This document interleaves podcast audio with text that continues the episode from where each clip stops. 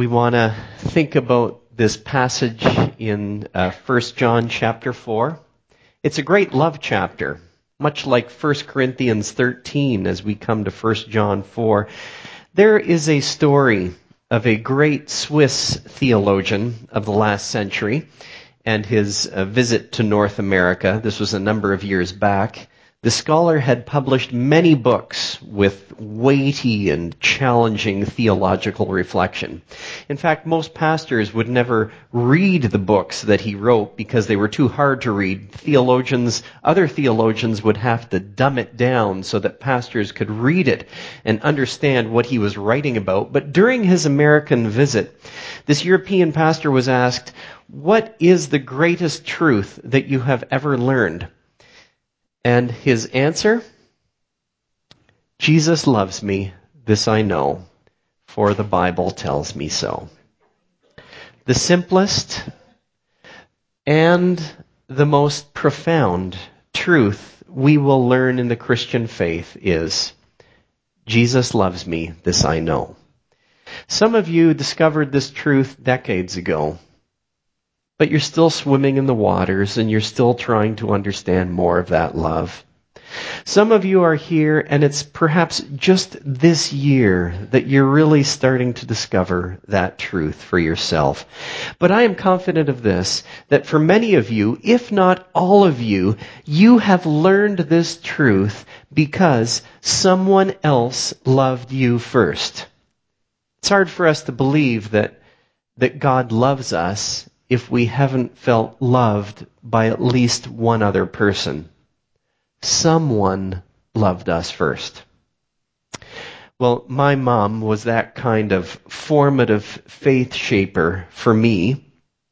And as you read the book of, say, 2 Timothy, you'll see that Timothy loved Jesus because of the faith and love that his mom had for him. We don't ever hear anything about Paul, the apostle Paul and his mother, and he wrote a lot. But it is interesting that if you read through the 16th chapter of the book of Romans, you'll see how this fiercely independent apostle, this great teacher of the faith, this man who stood up so strongly, he said, he gave a series of greetings, and a greetings also then to Rufus' mother. And then his words were, she is also a mother to me. Maybe some of you have not had as great or a long-term connection with your own mom, but there's somebody else maybe in your life where you'd look and say, that person was a mom to me. Moms, grandmas, you have a vital role in loving your kids and your grandkids into the kingdom. When you give unconditional love and acceptance to them, they are getting their very first taste of what God's love is like. That is important work. That is valuable kingdom work. That is an incredible task. Besides, mom turned upside down spells wow. Happy Mother's Day to all the moms who are here. Wow. Amazing work. Well, if you haven't looked already or turned in your Bibles to 1 John chapter 4, I invite you to do so now because it's there we're going to camp out and look at a series of verses. 1 John chapter 4, and we look first of all to verse 19. And the verse is this. We love because he first loved us. Here's the reason why anyone can love at all. The Father declared his love to the Son first before he did any miracles and before he started his public teaching ministry. Another story. Jesus' story of the prodigal son is shocking because here is the respectable, dignified father who takes the lead by first running to his wayward son and welcoming him home with an embrace of love. We love because he first loved us. Here's good news. Jesus loves you long before you did anything good. Jesus loves you long before you did anything heroic or amazing. God is the one who takes the lead. We love because he first loved us. Why does God love us first? Shouldn't we have to prove why we deserve such love? Shouldn't we have to show it? John simply writes, God is love. If you look at the text, look first of all at verse 8. We read this very short phrase, God is love, twice in the chapter, in the, in chapter 4. First of all, in verse 8, you see it there. God is love. Whoever does not love does not know God because God is love. And then again in verse 16, just look down a little further, verse 16, and so we know and rely on the love God has for us. God is love. In fact, the author of this little letter, John, is quite repetitive, isn't he? 27 times, 14 verses, 27 times he uses the word love or some form of the word love. It's like, well, I get that already. Tell me something else. According to an old tradition, one of John's disciples complained to him about this. It was Jerome who wrote this story in the fourth century, but he was writing this tradition that he had heard passed down to him, where the disciples of John came up to him and said, Why don't you talk about anything else? And he answered, because there isn't anything else. Do you ever wonder what God was doing before he made the world? Great theologians have an answer. Since God is love, he was loving. The Father, the Son, and the Holy Spirit have always been in this perfect relationship of love. Some of the church fathers called it the dance of the Trinity, this ancient dance of love. Now, some people don't think of God like this, that God is a God of love. Dorothy Sayers wrote this The God of Christians is often looked upon as an old gentleman of irritable nerves who beats people up for whistling. I think if you read some of the scholars today who are critiquing God, they'll use words like that, saying, if there is a God, it's a malevolent God. God is not good, a title of a book that you have seen. But in this little book of First John, John calls us regularly children of God, the beloved of God. This is how John identifies us. Most of the time we're identified by our non-relational labels. Plant manager, banker, computer systems analyst, lab technician, engineer, any job that we have. Or maybe we're identified in ways like this smart, cute, stupid, muscular, ugly. What are the words that might be attached to that as well? But John knows that since God is a personal God, a relational God. He gives us labels identified by our relationship with God. And he says, You are beloved. You are a child of God. Do you delight in this? Are you ready to delight in this today? The triune God has loved you first. God's gift of love is ours for the taking. God is love.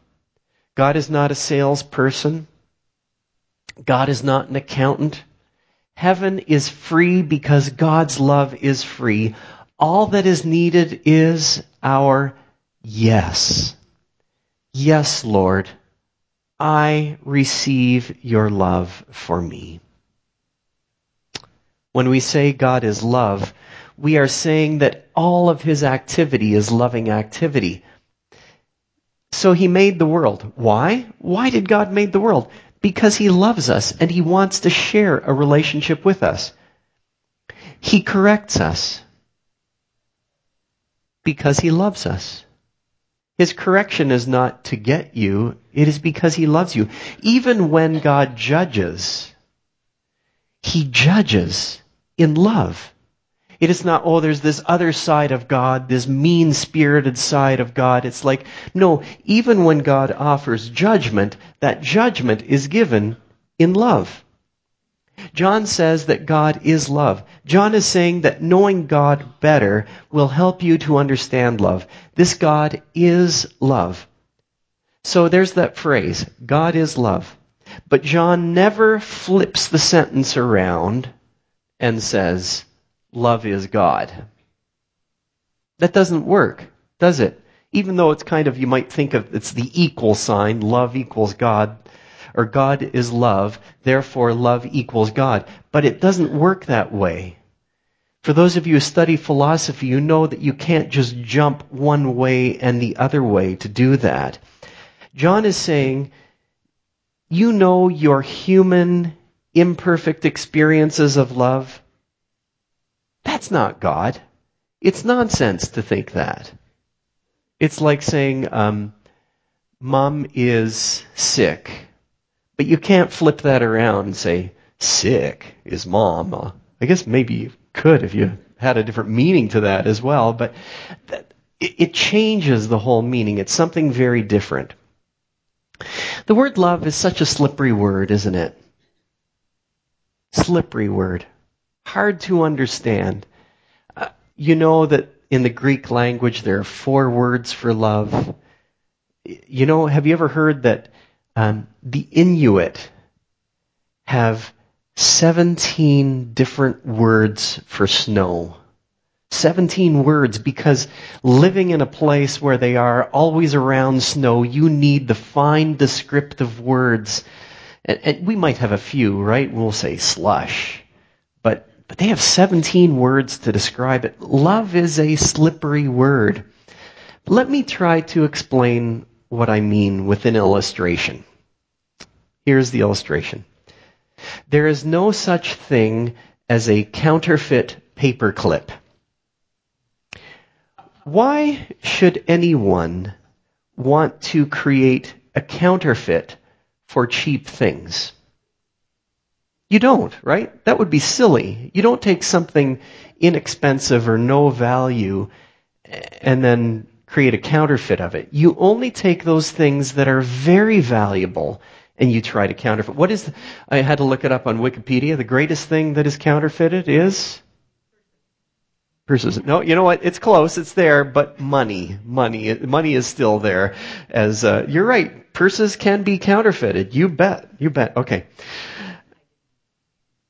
Um, Thank you. And pens, too. That is. That was also on Wikipedia. Thank you. Is there another list that you're going to give to us, Landon?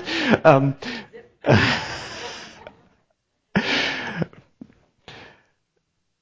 People counterfeit money because they try to sell off something fake as the real thing. Have you ever gone to a store and you tried to pay with a $50 bill or a $100 bill? Some stores say this, we just won't accept them right? Or other stores, uh, they have to pass it under a scanner and just, just to make sure that it's the real deal. And, and you know the effort of the Canadian government to produce bills that can't be counterfeited so that you can look up and so that they, they can't be photocopied. Okay. Some people, my friends have tried this. Maybe I've tried this. You can't make a photocopy of the bills anymore. It doesn't work, right? Because there's that see-through plastic part. And why, why would they not accept bills at stores? Because they're afraid of getting a nice colorful piece of paper that has no value.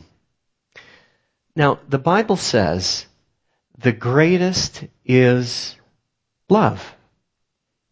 You can be sure, you can be sure that there will be attempted counterfeits. We will all be tempted to believe in moments or in seasons that something is greater than God's love. And something is more valuable than that. Right? Satan, in fact, tempted Jesus with those things. He's going to tempt you with those things as well. Satan tempted Jesus, turn these stones, turn this stone into bread. And really he was saying, I want you to love God's gifts more than God himself. Or, or, or throw yourself down from the temple. If you do that, see, I want you to love human praise more than God's praise. or, or um, just fall down before Satan. Love the wrong path rather than the way of obedience. All of these are false loves. There are false loves, and there are also false promises about love. Have you ever talked with people who say, I am giving up on church? And why? Often it's not because the church is too far away and they just don't want to drive there anymore. Or it's often even that they didn't like the music and there's lots of controversy about music. And it's, and it's not even that they stopped believing. You know, I don't think people leave because they would say, or that's not the primary reason. Oh, I just stopped believing now. It is because they were disappointed with the unloving behavior of someone else in the community. And they say, if that's what church is, then I want nothing to do with that. So let's say this. Anyone who joins a church expecting happiness and harmony with every person here, every Sunday, every week, every day, you are in for some disappointment. I like what Philip Yancey said. I rejected the church for a time because I found so little grace there. I returned because I found grace nowhere else. So John is trying to say, here's the real deal about love. Take a look at verse 10. Verse 10 says this, This is love, not that we loved God, but that He loved us and sent His Son as an atoning sacrifice for our sins. The ultimate measure of love is God's saving work through Jesus Christ.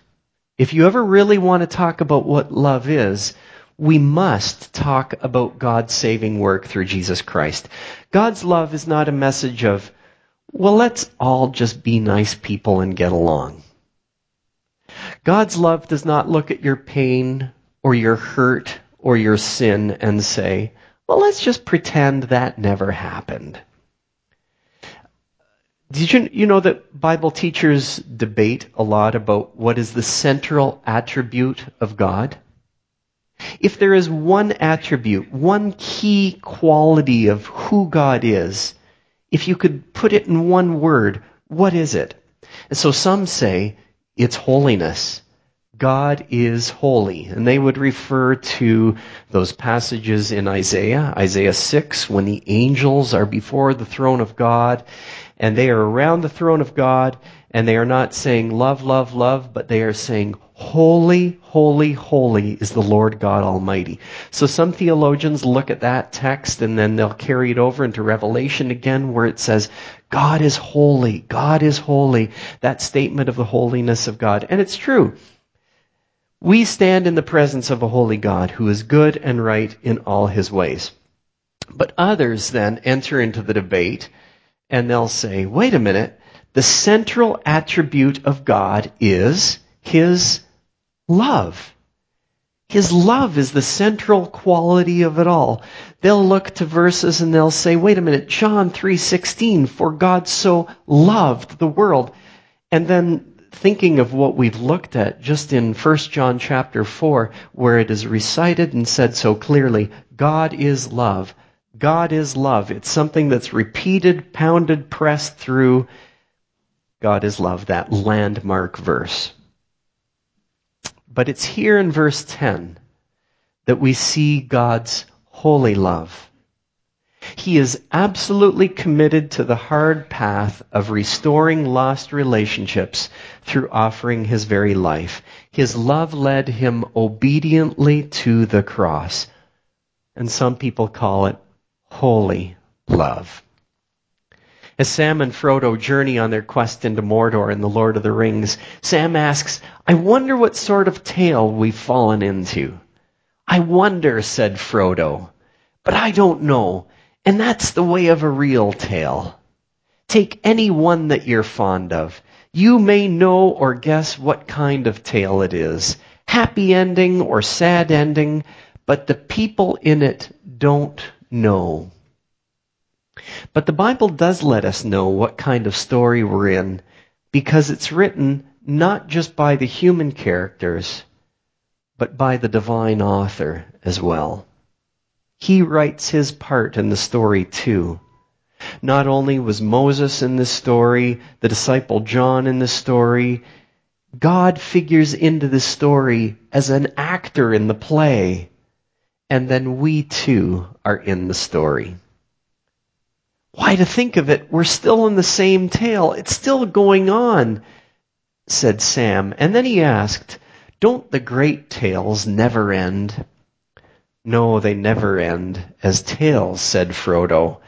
But the people in them come and go, and when their part's ended, our part will end later or sooner.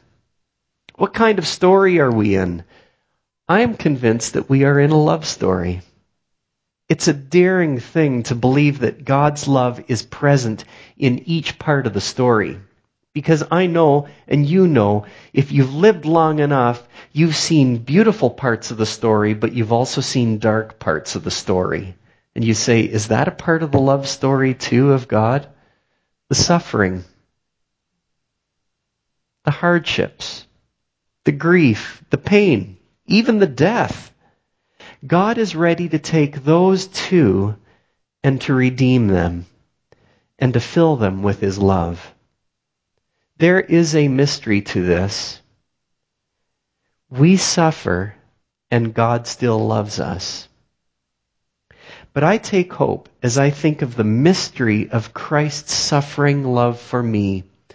What helps to give me some sense to my own suffering is to think that the God who loved me has suffered for me so much by going to the cross for me. But another question. If love is all there is, then why should God give us commandments?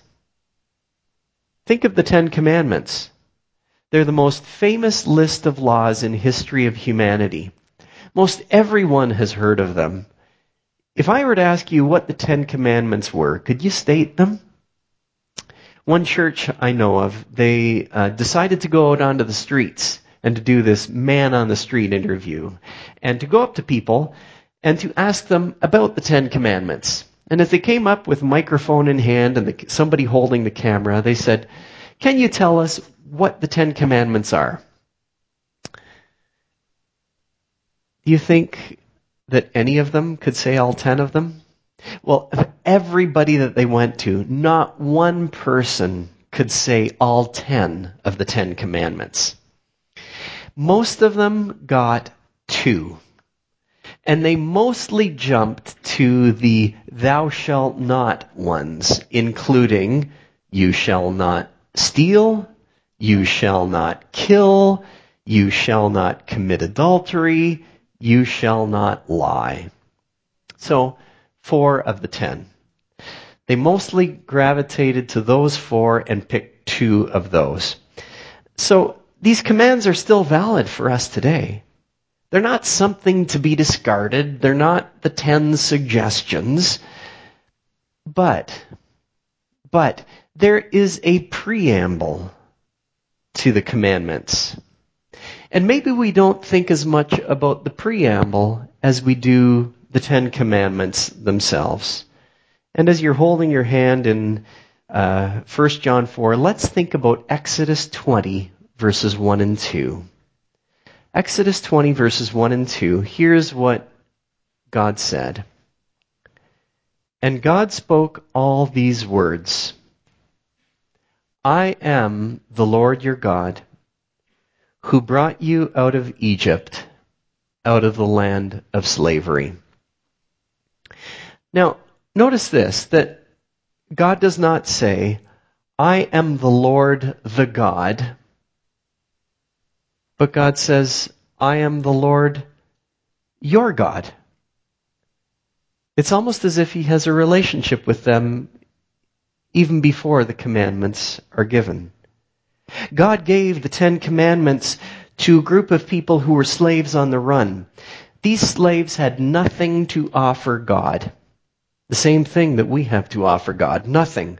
But before God gives any of the commandments, before a commandment is given, He says, I am the Lord your God. You are my people. I have led you out of slavery. I've had a deep love for you long before today. I am watching over you and I have guarded you every step of the way. In the Jewish understanding of the Ten Commandments, they are never called the Ten Commandments by the Jewish community. They are called uh, the Ten Sayings, or the Ten Words, or the Ten Declarations, but not the Ten Commandments. And for the Jewish community, Commandments 1 and 2 are put together as one because we know there's 10 words or 10 sayings, there are 10 commandments. The Jewish community puts together commandments 1 and 2. You shall have no other gods before me, and you shall not make for yourself a graven image. And they put it together in one, just basically saying commandment, or word number two is, is that, and those two ideas put together. But the first one, the first word, the first saying that they have is what we count as the preamble. I am the Lord your God who brought you out of Egypt, out of the land of slavery. So maybe that's why they call it the ten words, because that first word is not even a commandment. It's simply a statement of a relationship. It's the statement of a promise that is already given to them. I am with you.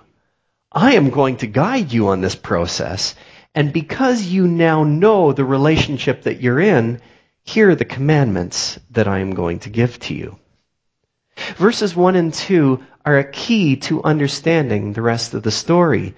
Even here in the Old Testament story of rules, love comes first. We love because he first loves us.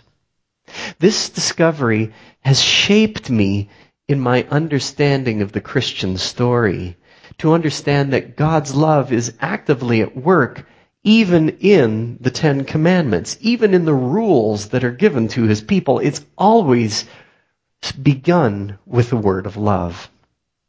God knew that rules without relationships lead to rebellion. So the rules were given only after a relationship was established. He gave Ten Commandments. The first four lead us into a love for God. The next six lead us into a love for others. I want you to notice though, that as we think of 1 John chapter 4, the only command that's given is love.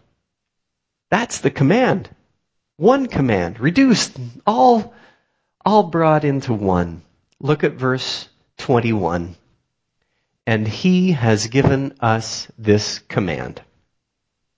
Whoever loves God must also love his brother and sister. Notice this. Being loved by God is your identity. But that's not all. When you are loved by God, then you become a person who can love. You become a person who must love. God gives the command of love to those who are his beloved. Right? 1 John 4 7. Beloved, let us love one another. It's, it's that. You who are loved, let us love. That's why there's so many love words that tie into that text. So the main goal, the main goal of every sermon that you hear, the main goal of every Bible study that you do is not to make you smarter. Hopefully, we will learn more. Hopefully, we do grow, become smarter. But the goal is to make us better lovers. That's the goal. That you might become a greater lover. Sometimes it's an idea or a thought that will help us to love more. Simply just thinking a new thought or thinking in a different way can help you to love more. Other times, it's a call to take an action step that will help you to love more. It's interesting that when John wrote that book, First John, he knew that we would fail in our efforts to love. He says it over and over, but he knew that we would fail. At the beginning of his letter, he writes in chapter 1 verse 8, If we claim to be without sin, we deceive ourselves and the truth is not in us. We will let others down and others will also hurt us. But the goal to love speaks of nothing short of the pursuit of a new community.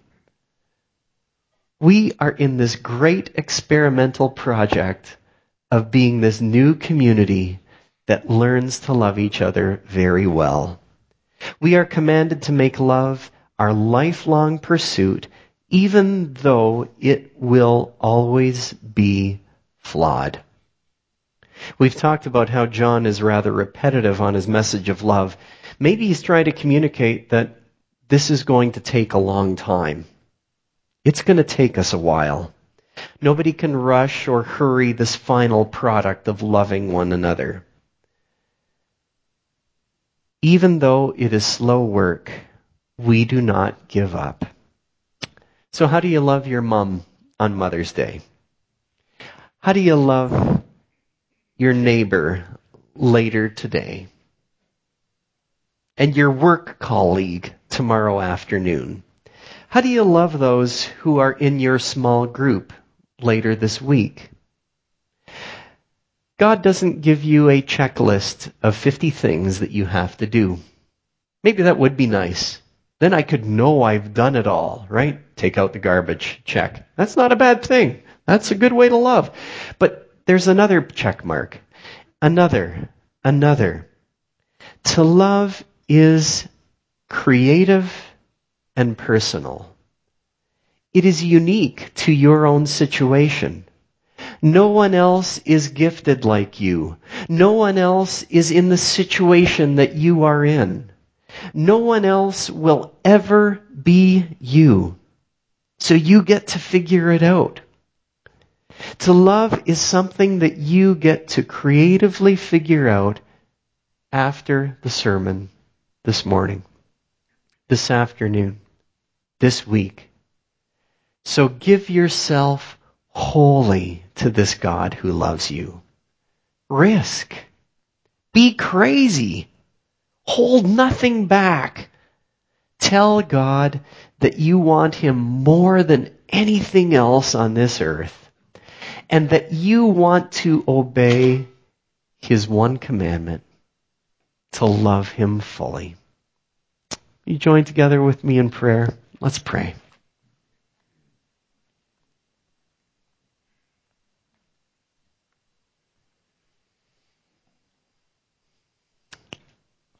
Lord, we thank you that you are here in this place. And that you are the one who loves us first. And that we'll never get it straight if we don't figure that out first. That even our actions of love are not performance based, but simply a response to what you have done for us. We thank you for this beautiful passage of Scripture, repetitive as it is, that keeps bringing us back to the goal of swimming more deeply in that love that you have for us. But now, we pray that you would guide us in the work of love. We thank you for these moments. As we sing, may we respond with uniting ourselves in that blessed bond of love with one another. We thank you in Jesus' name. Amen.